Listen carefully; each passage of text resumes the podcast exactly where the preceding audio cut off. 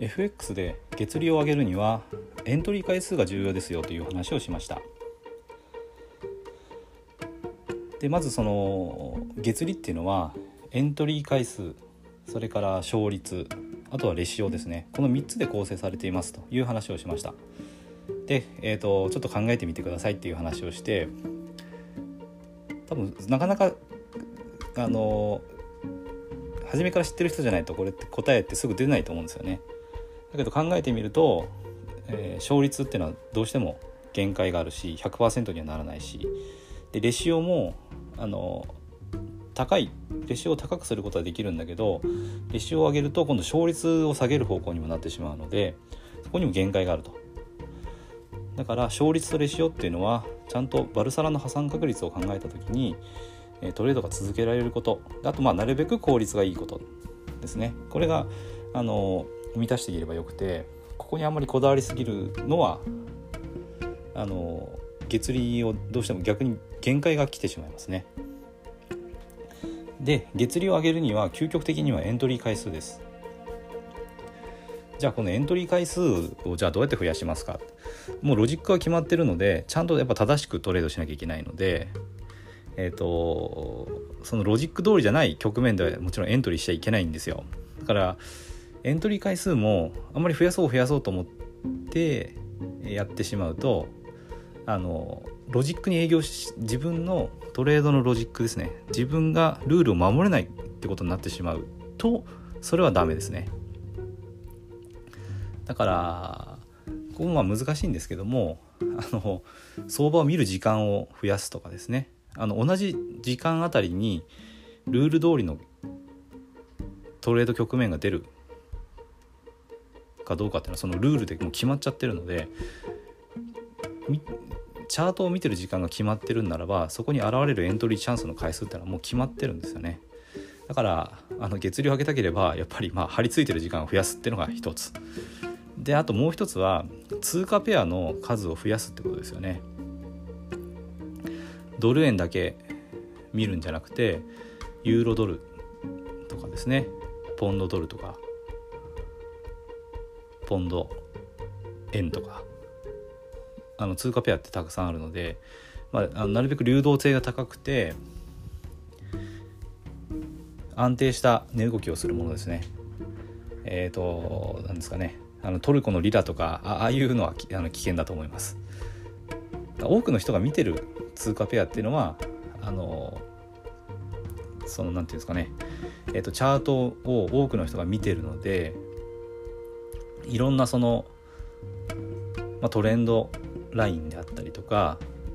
あのダウ理論ですね。山とか谷の動き。そういったことがいろんな人が見て意識しているのである程度規則性が出やすいんですよ。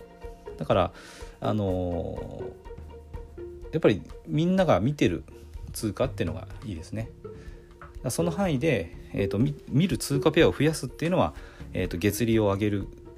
ことにはつながります。でただここでも注意が必要であの慣れる前にトレードのそのロジックがちゃんと身についてちゃんと身についてそのルール通りできるようになる前はあんまりたくさん画面に表示して見ちゃうとあのロジックをこう乱す方向に行くのでそれもまた今度勝率とかレシオとかそっちの方に影響してしまって結局月利を上げる方向に行かないなんてことになってしまうのでえっ、ー、と順番としては後ですね。たくさんの通貨をペアを見るっていうのは後にした方がいいです。あんまり急ぐと良くないですね。だから月利を上げるには、まあ、一つはチャートに張り付く時間を増やす。まあこれはちょっと肉体労働的な面もあるのでえっ、ー、とあれなんですけどある程度やっぱチャートを見た方がいいですね。時間がない人はやっぱ時間をちゃんと作らないとダメです。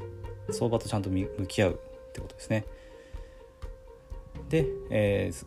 一つの通貨ペアでしっかりとトレードができるようになったら次は通貨ペアですね。表示する通貨ペアを増やして、まあ、MT4 であればあの何個もチャート分割してこう表示できるのでそうやってまあ監視しておいてでどっかの通貨があのそろそろエントリーチャンス来るなと思ったら、えーと、その通貨ペアを全画面表示して詳しく見ればいいんですね。だから、えーと、月利を上げるっていう、まあ、シリーズでちょっとお話ししましたけども、えー、月利を上げる時に大事なのはエントリー回数なんですね。勝率レシオはもちろん大事なんだけど月利を上げようってことには勝率レシオはあんまりあの大きな影響を及ぼすことはできません。月利を上げるにはエントリー回数が大事でそれを上げるにはやっぱりチャートを見る時間を増やす。これが一つ。それから見る通貨ペアを増やすってことですね。であとまああのちょっと番外編ですけども、まあ、自動売買なんていうのもそういった方向なんですよね。人間が寝てる間もずっとトレードできるのでえーと、そういう面では自動売買というのは非常に利点がある方法ですね。ということで、えっと、FX における、まあ、月利のお話でした。